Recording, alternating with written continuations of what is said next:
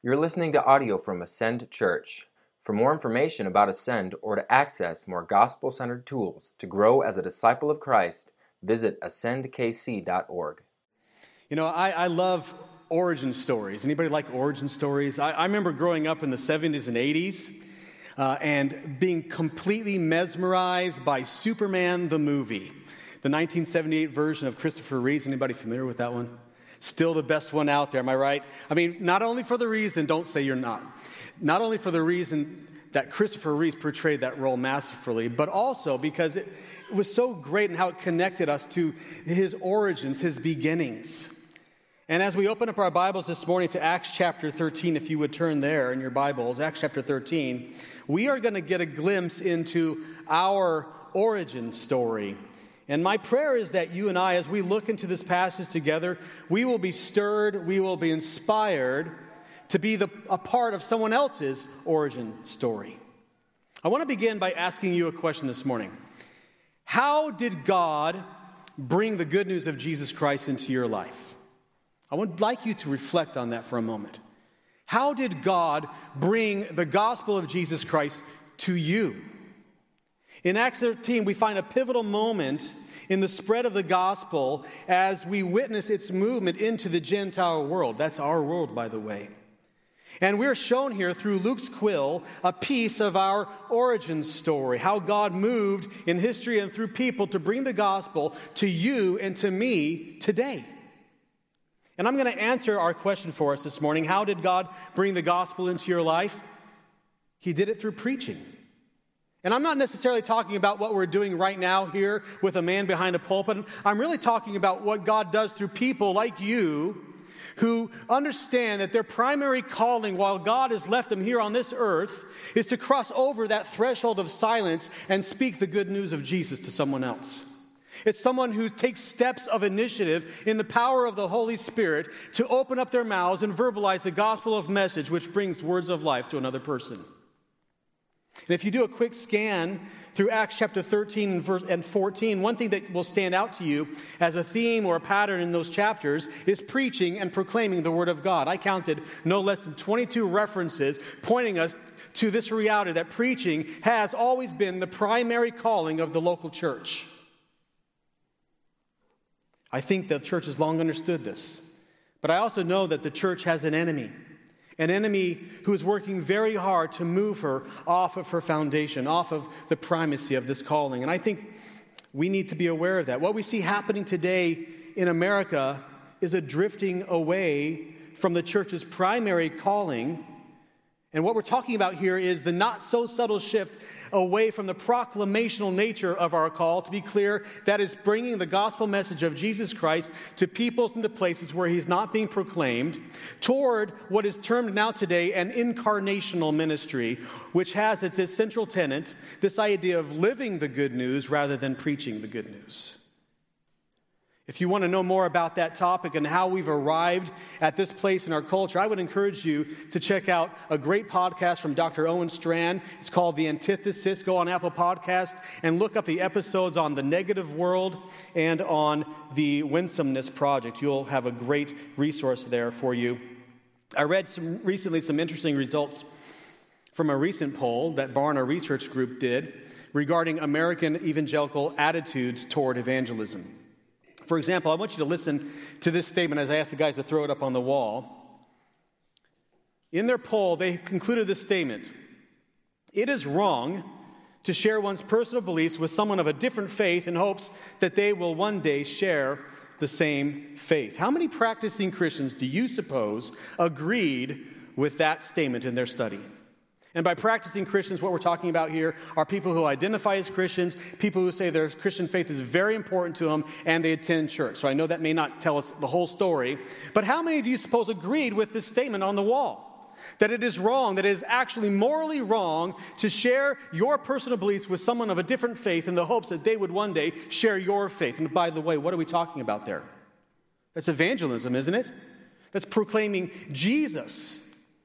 The necessity of broadly and clearly proclaiming this unique message that God has entrusted to us as His people may seem obvious to all of us sitting here in this room, but not so to nearly half of the millennial practicing Christians that were polled. 47% of those polled agreed with this statement on the wall that it's actually wrong to share your faith in that way. I just want you to let that sink in. What's fascinating about this research that's been done is that the same data indicates that near, while nearly half of practicing Christians believe evangelizing is wrong, 96% of that very same group polled say that part of my faith means being a witness about Jesus. So help me figure that one out. I mean, how does that work? How can a identifying Christian say that it's wrong on one hand to share your faith with someone of a different faith in the hopes that they will come someday to believe in your God, and at the same time say that being a witness is a part of your faith? How do those dissonant ideas co reside within the same person? How is that possible? And the answer, I think, lies in the drifting away that has taken place from the proclamational nature of our calling as followers of Jesus Christ. And let's just be very specific what we're talking about here. We're talking about verbally sharing the message of the, Christ, who was crucified, buried, and resurrected for our salvation using words toward what is now termed today lifestyle evangelism. My son Wesley, who, by the way, just a few weeks ago got engaged, and since it's Father's Day, you can cheer. We're, we're, we're super excited for his fiancee Emily to join the Heiser Nation. It's going to be great as our family grows. Wesley works for a company that specializes in the supplying of equipment that is used for the gathering of forensic evidence. If you guys seen crime shows, you know what I'm talking about. There's a lot of amazing advanced technical, technology out there that aids detectives in the ga- gathering and finding of evidence that's been left behind on the scene of a crime.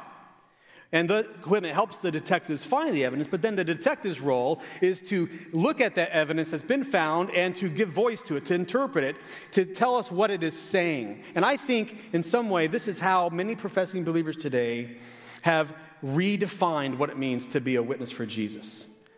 Rather than proclaim the truth of the gospel to, and risk offending someone who doesn't want to hear it, they would rather show Jesus to others through their life. And it's true. The life you and I lead should show transformation. We should be walking in the Spirit. We should bear the fruit of the Spirit that comes from a surrender to Jesus Christ. That much is certainly not in dispute. And I also agree that the world doesn't want to hear our message. The world doesn't want, people don't want to hear the gospel that will expose their sin and call them to an obedient response of humility and repentance. But I would add that is exactly what this world needs most. This world needs preachers. You see, we cannot shift the impetus of our witness onto the lost person as if it's their job to play the detective and look for evidence in your life and then to somehow give voice to what that evidence is trying to say in a way that it will lead them to Christ. It doesn't work that way. There is no such thing as a silent witness. And this whole adage that is so popular today that says preach the gospel at all times and if necessary use words. It may sound nice that is until you realize that it is actually we have actually shifted away from the use of words. There's a large portion of evangelicals today that have almost completely abandoned the words of the gospel. I want you to hear austin gentry in his blog say you can preach the gospel if you say you can preach the gospel but only sometimes use words. It is to falsely imply that the gospel is not really words after all. And isn't that what we're seeing today in some ways? We're seeing a rejection of the true nature of our calling as disciples to boldly proclaim Christ in exchange for a much less controversial version, which calls for us to be a witness through being nice. And that just doesn't cut it, does it? I don't think that's a threat that we can ignore. And I'm burdened that the church has, in some way, lost sight of what her actual mission is and has replaced it, at least to some degree, with one that relies on a temporary transformation that we hope to bring to society through our own human efforts our social justice movements and other such things, and less and less on the unique, divine, and eternal transformation that is only possible as the Holy Spirit of God applies the Word of God to the blinded mind of an unbeliever so that they might see the light of the glory of the gospel of Jesus Christ and so be saved. And what I would like to do this morning with you as we go into our text in Acts chapter 13, verse 47, is to demonstrate to you that Paul clearly understood the nature of his calling to be proclamational, and so should we. This is the origin story of how the gospel came to us, how it reached us. And proclaiming Jesus Christ, church, is the only way we will, we will fulfill our calling. It's our mission. Before we continue, let's go to God for help. Let's pray. Father, I'm aware that this is a real battle that is waging today, right here in this place this morning. There is an enemy that does not want Christ to be seen today or to be proclaimed. And Lord, as we talk about the nature of what you're calling each of us to do this morning, we often face the fear of man. We face the fear of, of, of rejection of our own inadequacies. And Lord, I admit I feel that too. So, Father, I just pray that you would encourage us this morning with your promise as we reflect on how you have graciously brought to us the good news of Jesus right into our lives through the obedience of believers who have preceded us. And then I pray, God, you would help us. You would strengthen us Father, to join their company and to be proud of our Jesus, to speak of him to others, all for your glory and for the name of our Savior, we pray. Amen. Here in today's America, June is known as Pride Month, isn't it?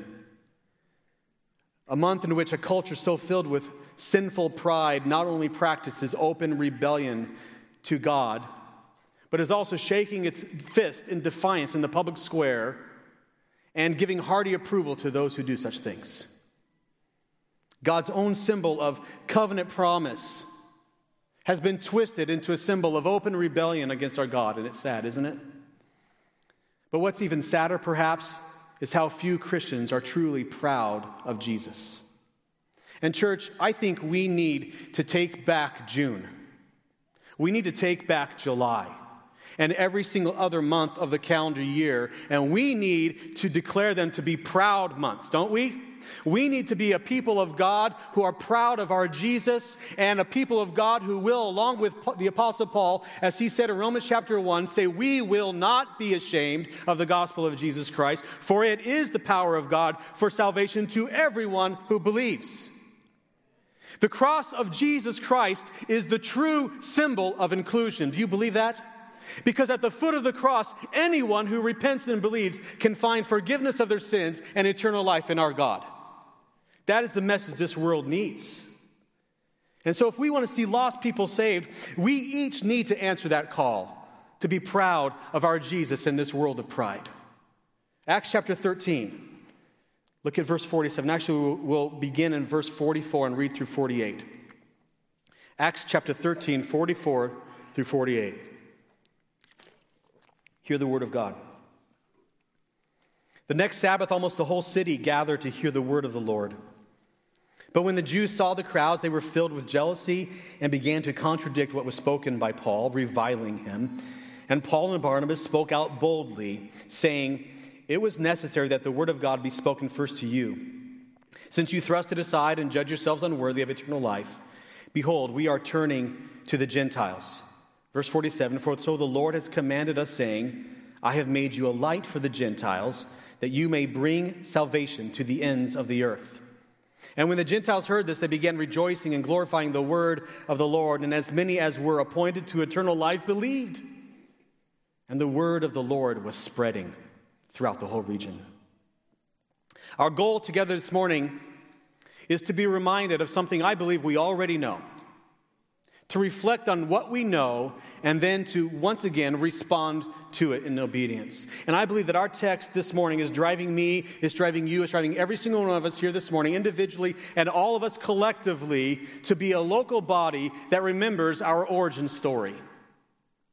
If we want to see more lost people saved, let me, let me just ask you instead do you want to see more lost people saved?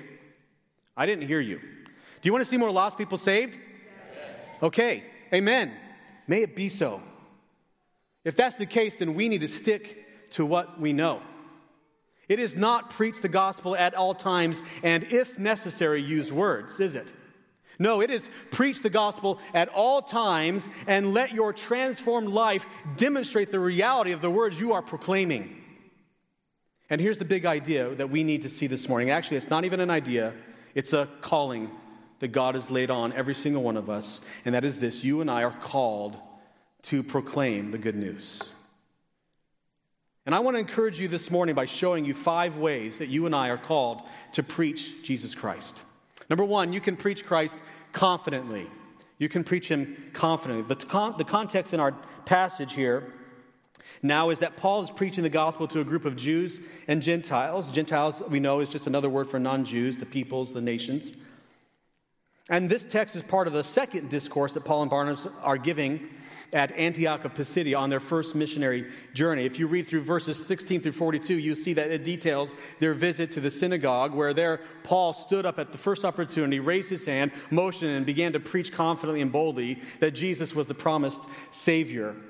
He's preaching Christ confidently. Many, Luke tells us in verse 43, of the Jews and the devout converts to Judaism responded to that message in faith. And the very next week, we're told that nearly the whole city, if you, can you imagine that? The whole city comes out to hear the word of the Lord. Their preaching was creating quite a stir, wasn't it? But there was a group of Jews that didn't like it at all. They were jealous. They didn't like all this attention this new message was drawing. And so they opposed Paul and they reviled him. In the NIV, we're, we're, so, we're told they talked abusively to him. And isn't that what we fear? As believers, when we think about telling somebody about Jesus, we're afraid of the reaction that we'll get, the rejection, the words that we will receive. But listen, it's going to happen. I guarantee you, when you talk truth to someone, that will happen on occasion. I recently went to a, a Sporting KC game a couple weeks ago with a couple friends from church and our Romanian partner, Gabby, who was with us. And we were sitting in the section, and everybody's cheering for the team. And I, I was just shocked, honestly, at the uninhibited vitriol and abusive language that I heard hurled at the individuals on the field that were playing for the other team.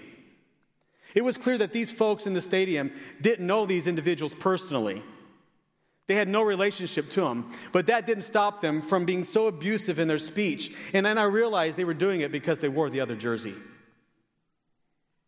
Friends, that's the kind of thing we can expect, isn't it? When you realize that the anger, the rejection, the jealousy, the vitriol, it's not aimed at you, it's not aimed at me. It's because we're wearing the Savior's jersey. This is a reminder to all of us because no matter how nice and gentle that we try to be with people, there's a reality that's, present, you, and you cannot underestimate the resistance of the proud human heart once that gospel light begins to expose their sin and show them who they really are and their need for Christ. It's a necessary pain. Paul and Barnabas demonstrate confidence because they wore the Savior's jersey. Luke writes in verse 46 Paul and Barnabas spoke out boldly. They shake off the rejection they received from these Jews and they turn to the Gentiles now in verse 47 and they say, For so the Lord has commanded us, saying, I have made you a light for the Gentiles. And this is our origin story. It's, and it begins with preaching right here. And before we dive any deeper into verse 47, I think it's going to be helpful if we you know, take a trip backward in time as we turn forward in our Bibles all the way to Acts chapter 26. So if you would do that with me, turn to Acts chapter 26. Acts 26 is one of my, my favorite passages in all the New Testament for how it demonstrates so clearly the clarity of the call that Paul received from the Lord and his resolve to fulfill that calling. And in Acts chapter 26, Paul here has been given an opportunity to tell, to, uh, in his imprisonment, to give a defense, to give his testimony before King Agrippa. And we just want to take the opportunity to listen in as he tells of his encounter many years prior with the risen Lord Jesus on that pivotal day in his life when he was torn away from his old life as a persecutor of Christians and was set on a new path, a new track with a new mission of preaching Jesus Christ. And I want you to see in Acts 26 here that you and I can preach confidently for three reasons. We can preach Christ confidently for three reasons. Look at verse 12. Paul says, In this connection, I journeyed to Damascus with the authority and commission of the chief priest. Now, let's just point out here that what Saul, as he used to be called, what he did here, he did because he was authorized, right? He was commissioned to put an end to these pesky Christians who were peddling lies about a risen Jesus. He was a missionary, you could say, of sorts, on a mission to chase down these early Christians, but everything is about to change as Paul continues. Look at verse 13. At midday, O king, I saw a light on the way. I saw a light from heaven, brighter than the sun that shone around me. and those who journeyed with me. So it's high noon. I have a hard time picturing anything that's higher, uh, brighter than the sun at high noon. But here we realize that this is the glorious radiance of the risen Lord that is utterly overwhelming Paul and his companions and throwing them flat to the ground. Verse 14. And when we had fallen to the ground, I heard a voice saying to me in the Hebrew language, Saul, Saul, why are you persecuting me? It's hard for you to kick against the goads. And I said, Who are you, Lord? And the Lord said, I'm Jesus whom you're persecuting. And I don't know if he laughed, but this was quite a surprise. This was unexpected, wasn't it? Saul had been convinced that the claims of these Christ followers about a resurrection was all a lie, that these Christians deserved to be punished. He was zealous and he was, and he was sincere in his belief. He was authorized and commissioned to pursue what he believed, and he did so often with a raging fury, didn't he? But in an instant, the light of the world, brighter than the sun, overwhelms him, utterly bringing to nothing all of his resistance to what these same people he had been persecuting were preaching and proclaiming. In an instant, Jesus can take the whole course of a person's life and turn it all the way around. Do you believe that? That's what he does. Our puny human rebellion dissolves into utter nothingness in the face of the glory of the risen Lord Jesus Christ. Look what happens, verse 16. The Lord Jesus says to, to Paul, Rise and stand on your feet, for I have appeared to you for this purpose, to appoint you as a servant and witness to the things in which you have seen me, and to those things in which I will appear to you, delivering you from your people and from the Gentiles to whom I'm a, I am sending you. Okay, so now Saul, who had been sent, who had been authorized, who had been commissioned by the chief priest to eradicate these Christians and their message, finds himself standing under the authority of this risen Jesus with a new mission, a new authority, a new calling, and he's being sent. Pay attention now to the nature of his calling. Look at verse 18. Jesus says, I'm sending you to open their eyes so that they may turn from darkness to light, from the power of Satan to God, that they may receive forgiveness of sins and a place among those who are sanctified by faith in me. And Jesus here is telling Paul to preach a message of repentance and faith. How do we know that? We don't even really have to guess because Paul explains it further as he goes on before Agrippa. Look what he says to King Agrippa. Verse 19. Therefore, O King Agrippa, I was not disobedient. I love that. Paul is saying that day, many years prior, when this risen Lord appeared to me on the road to Damascus, it changed everything. Meaning, I had a new authority over my life, an authority that ruled over all other authorities in my life, and I had to obey Jesus. I had no other option. Paul preached Christ confidently. Why? Because, number one, his preaching was commanded by Christ. And you see, this is our hope. This is our calling, our confidence that God can turn a hater into a worshiper just like that. He takes the spiritually dead and as Paul later writes in 2 Corinthians chapter 5 verse 17, he makes them new creations. It's a divine work of grace that calls something into being, something new, a new creation, something that did not previously exist. The old things under an old self and an old authority and an old master, all of those things are passed away, and in a moment all things are becoming new. Paul says, "I wasn't disobedient to that heavenly vision." Look at verse 20. What did he do to demonstrate obedience? What does it say in verse 20? But I declared, I preached, I proclaimed. First to those in Damascus, then in Jerusalem, then throughout the regions of all the regions of Judea, and also to the Gentiles. I declared, I preached. What did he preach? What was his message? Here we go that they should repent and turn to God performing deeds in keeping with their repentance. And it's verse 21, he says, It is for this reason that the Jews seized me in the temple and tried to kill me. He's telling King Agrippa, Listen, King, I want you to know that I am in captivity here before you today, not because I did anything wrong, it's because Jesus made me a preacher. And he preached Christ confidently because his preaching was commanded by Christ. Secondly, Paul demonstrates that we can preach Christ confidently because we are, number two, cared for by God. Cared for by God. Look at verse 22. He goes on, To this day, I have had the help that comes from God. I can continue preaching confidently. Why? Number one, Christ commanded me. And secondly, God helps me. He cares for me.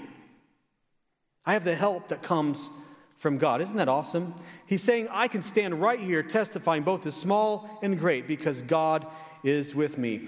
How many times have you had the opportunity to engage somebody in a gospel conversation and then ultimately succumbed to fear? You chickened out. Anybody?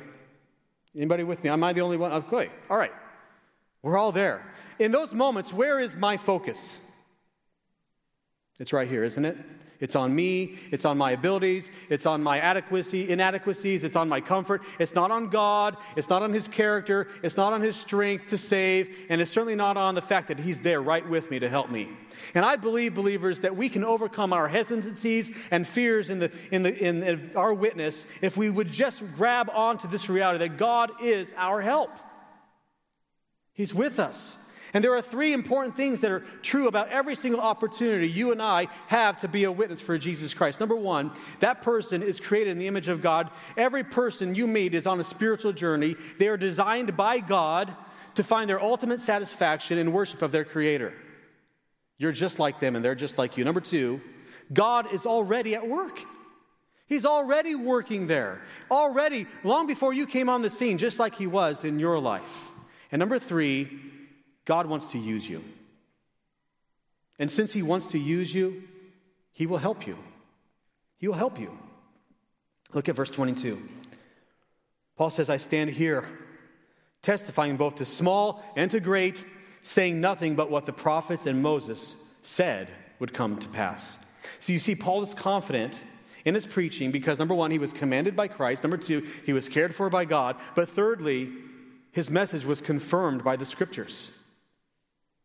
Paul says, I am saying nothing but what the prophets and Moses said would come to pass. You understand, don't you, that when I or someone else stands behind this pulpit, or when you share with your neighbor or that friend or that coworker or that family member, you understand that we have no authority, no confidence in ourselves. Isn't that right? The only reason that we can speak confidently of God's things is that we are saying what is aligning and agreeing with what He has already said. You see, we don't need to figure out how to convince people. You're going to drive yourself nuts trying to do that, trying to anticipate every possible response somebody might give to you. It's going to be paralyzing and it will leave you ineffective. Do you know what will make you really confident in sharing the gospel and preaching Jesus Christ to somebody? It's this know the message, know the gospel, preach it to yourself, know it well, appropriate it for your own life. That's it. And what was Paul's message? Look at verse 23 that the Christ must suffer, and that by being the first to rise from the dead, he would proclaim light both to our people and to the Gentiles. Listen, I believe that Paul's conversion here demonstrates clearly that the nature of our calling is proclamational, church. Paul was not arrested because he built a well he wasn't arrested because he grew a crop or was a good neighbor. And I'm not saying that we shouldn't do those things. Nobody's even remotely suggesting that we shouldn't be concerned about people in need or the well being of society. We should have compassion ministries among us. But listen, those things should never substitute the preaching of the gospel of Jesus Christ. The nature of our calling is proclamation, and you can preach Christ confidently because the Lord is in charge and He, the Lord, as Paul says back in our text in Acts 13, if you turn back there, he has commanded us, saying, I've made you a light. Number one, preach Christ confident. Number two, you can preach Christ authentically. Authentically. You probably note in your Bibles that the verse there, verse 47, is set apart in quotes, don't you? And that's indicating that Paul is quoting another scripture. In fact, he's quoting Isaiah chapter 49, verse 6. And since time is short, I'm going to tell you what I think is going on here. Paul, I believe, is appealing to the Old Testament prophet Isaiah as a source for both the authority of Jesus' own preaching as well as for the authorization for the preaching that Christ's followers would be sent to do in his name. So in Isaiah 49, verse 6, he's addressing the suffering servant. We understand that Jesus is the object of that passage. Simeon affirms it in Luke chapter 2, verse 32, where Simeon declares, For my eyes have seen your salvation, that you have prepared in the presence of all peoples, listen, a light for revelation to the Gentiles. Paul, we already saw before Agrippa, confirmed this when he told Agrippa that Jesus would proclaim light both to our people and to the Gentiles. And John confirms it in chapter 1 of his gospel, where he writes, In him was life, and the life was the light of men, and the true light, which gives light to everyone, was coming into the world. And, none, and at the end, Jesus himself said it in John chapter 8 when he said, You know, I am what? The light of the world. And so the Father made the Son, according to Isaiah, as a light for the nations. And this much I think we understand clearly. We preach because Jesus is himself authentically the true light. Israel was supposed to be that light to the Gentile world, and they failed in their role. And so God sent Jesus, the Son of God, to be the true light. But in our text, in Acts chapter 13, verse 47, look closely, it doesn't just say that Jesus is the light, he actually says, The Lord commanded us us to be a light to the nations. Is he misapplying Isaiah? No, not at all.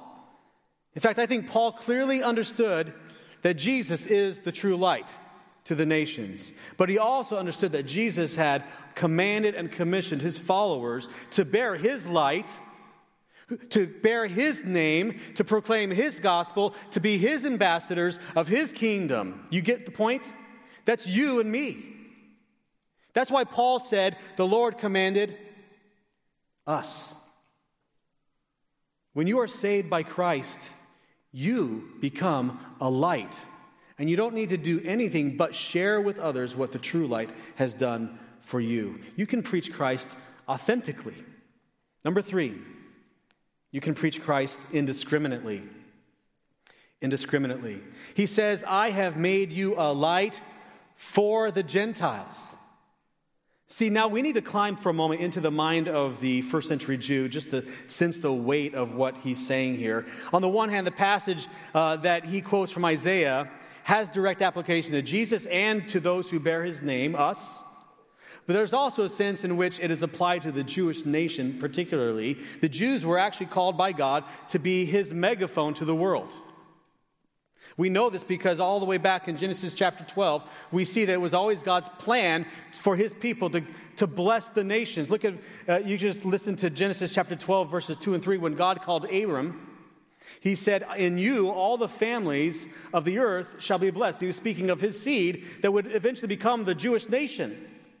It was clearly God's design that his people were to be the Gentiles' light. We see God's light, heart for the nations in Psalms like Psalm 96 where we read, Declare his glory among the nations, his marvelous work among all peoples, as well as in Psalm 67, 1 through 3, often considered the Great Commission text of the Old Testament, where we hear, God, May God be gracious to us and bless us and make his face to shine upon us, that your way may be na- made known on earth, your saving power among all nations. Let the peoples praise you, O God. Let all the peoples praise you.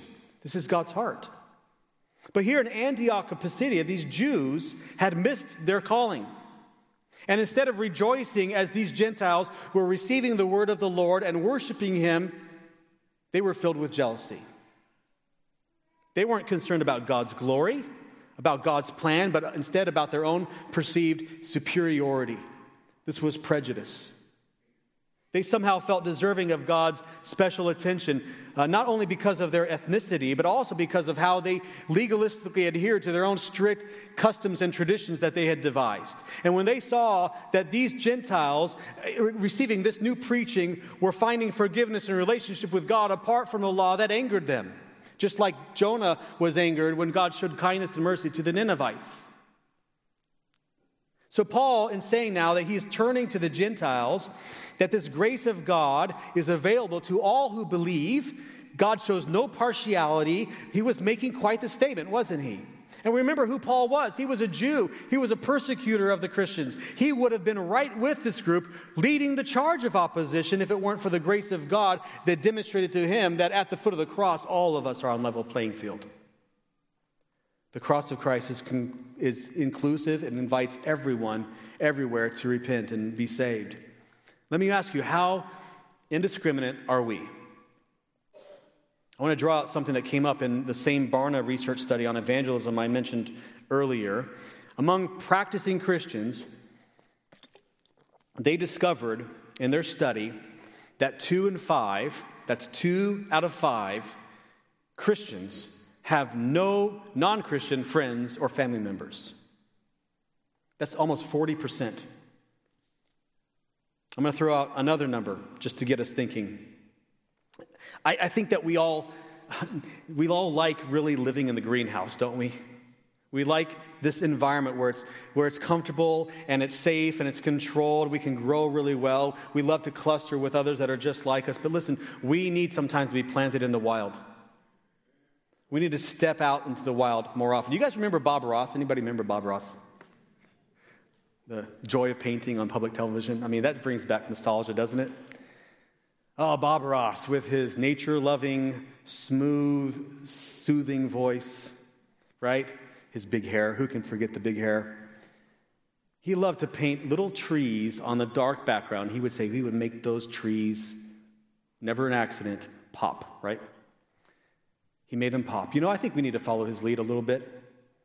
We need to make the gospel light that we've been given pop by taking it into the wild, into the darkness indiscriminately, don't you think? Do you realize that 86% of Hindus, Muslims, and Buddhists have never had a Christian friend? Never. Do you know what that means for them? That means billions of individuals. These are people today, real people. Hindus, Muslims, and Buddhists, they will go through their whole journey in this world without ever encountering someone that, that could bring them the light and point them to Jesus. You and I have the gospel. We have it because somewhere between Acts 13 and today, individual believers broke through cultural and linguistic and geographic barriers, all to pass on to us a message that they had received, the good news of Jesus Christ, and they did so indiscriminately, and praise God they did. Praise Him. That brings us back to our fourth point. You must preach Christ urgently. Verse 47, he says, I've made you a light for the Gentiles that you may bring salvation. You see, until we bring salvation, there can be no salvation. Until Jesus Christ is preached, there can be no hope for the nations. That's just the reality of it. Peter himself declared in Acts chapter 4, verse 12 and there is salvation in no one else, for there is no other name under heaven given among men by which we must be saved. Jesus Christ is the only way. And unless Jesus is preached by his followers with great urgency, how then will the lost be saved? How will it happen? You all know the Romans, Romans chapter 10, right? You know why it's the quintessential go to verse for all mission sermons, don't you? Romans chapter 10, verses 14 and following. It's going to make the cut here too. Paul says, How then will they uh, call on him in whom they have not believed? And how are they to believe in him of whom they have never heard? And how are they to hear without someone preaching? Just reflect on that with me, brothers and sisters, this morning. God has brought salvation to you, to your life. He brought it. It's His work. He did it, but it didn't happen in a vacuum, did it?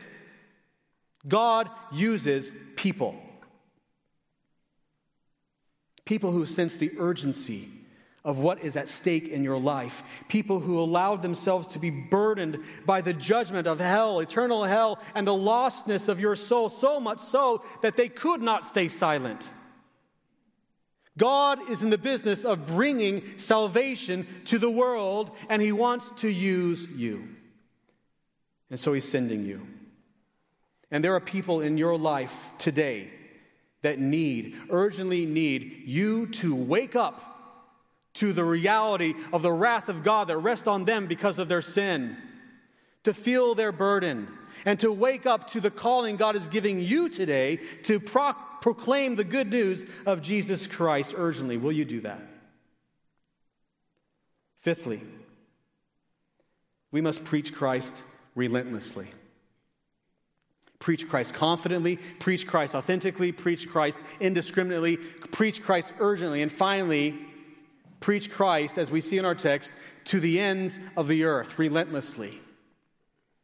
Now, the ends of the earth, that's a big task. It takes planning, it takes resources, it takes people, research. You know, by the sheer numbers of this task, as we think about it, it appears to be far outside our reach, doesn't it? I remember as a new missionary climbing up to the top of the hill near the castle in Rivoli, Italy. I'm going to put a picture of me up on the wall, a skinnier, younger version. There I am, standing at the top of the, of the city of Rivoli, looking out over the urban population of Turin, Italy, in northern Italy, a population center of over a million people. I remember being there and just being overwhelmed with the task in front of us. We had answered the call. We had been sent by our local church. Now our feet were on the ground, and I didn't know where to even begin. How would we even make a dent in all of this? Those were the kind of things that were swirling around in my head. You know, the task is so big that it is going to take all of God's people to accomplish. Do you believe that? That's the truth. Every single one of you here today, we need to do it. Do you realize that just in my lifetime, since I was born in 1972, the world population has more than doubled from an estimated 3.84 billion people to where it's today just under 8 billion eternal souls.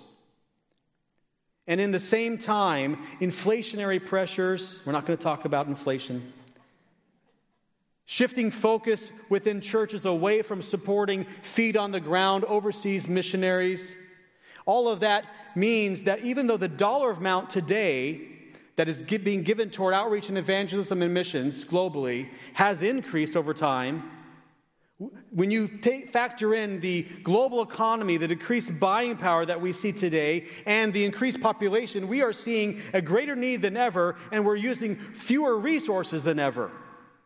And yet we cannot relent, can we?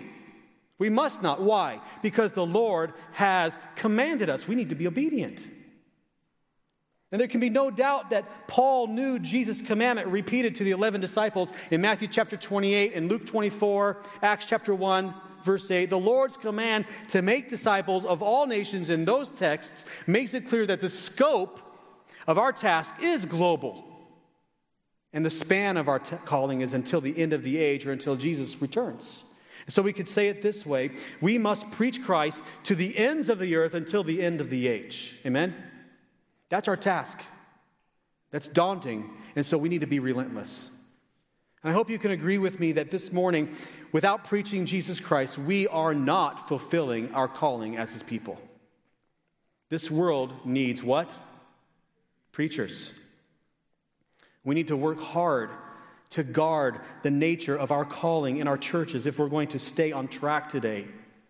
Today's woke culture is one of the greatest attacks against the bold preaching of the church. One of the greatest attacks we face in modern times. And, church, we cannot give in to woke culture. We can't give in to the fear of being canceled. We can't give in to the fear of man. We must bow before God and have a fear of God first and obey Him and bring to this world a confident, authentic, indiscriminate, urgent, and relentless word of life to the people that need it the most. It's our calling to point men to a Savior who calls all men everywhere without apology to turn from their sin to Him from their dead works to his righteousness, from their vain idols to serve the one true and living God, our Lord God. Our modern pluralistic culture, which foolishly claims, and listen, I'm going to say it out loud people are fools. Fools to think that everybody has their truth. Reject that. Ironically, they cannot tolerate the authoritative and exclusive claims of the truth. And Jesus Christ is their only hope. And we must preach the gospel. And we cannot bow, we cannot bend or give in to that mindset. We must stay on track, and we need to be strengthened in our resolve to preach Christ relentlessly from now until he returns. Would you bow your heads and close your eyes with me?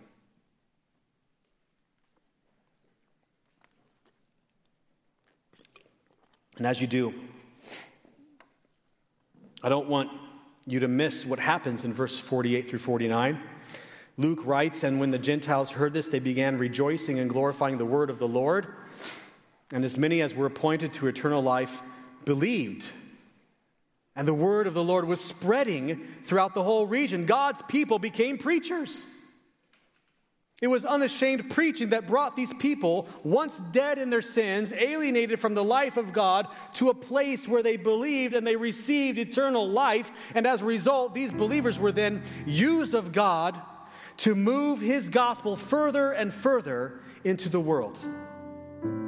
And it eventually landed on our doorsteps. Praise God. Believer, can I encourage you? The goal of this message was not to guilt you, it was to inspire you. God wants to use you, and He has saved you so that He can use you. And yes, we believe that God is sovereign. He is sovereign in all things. We believe that, we affirm that, we celebrate that, we praise that. And yet, in His sovereignty, He has decreed a design, and the design is this that His salvation must be brought to people in this world through preachers. And so this world needs you, people need you. They may not want it, they may resist it, they may revile you for it, they may hurt you because of it, but they need you to preach the words of life, the message of Jesus Christ to them. It's how God has mercifully intervened in your life and in my life, and it's how the gospel came to us. So, as we reflect on that reality, how will we respond this morning? Will you be proud of Jesus?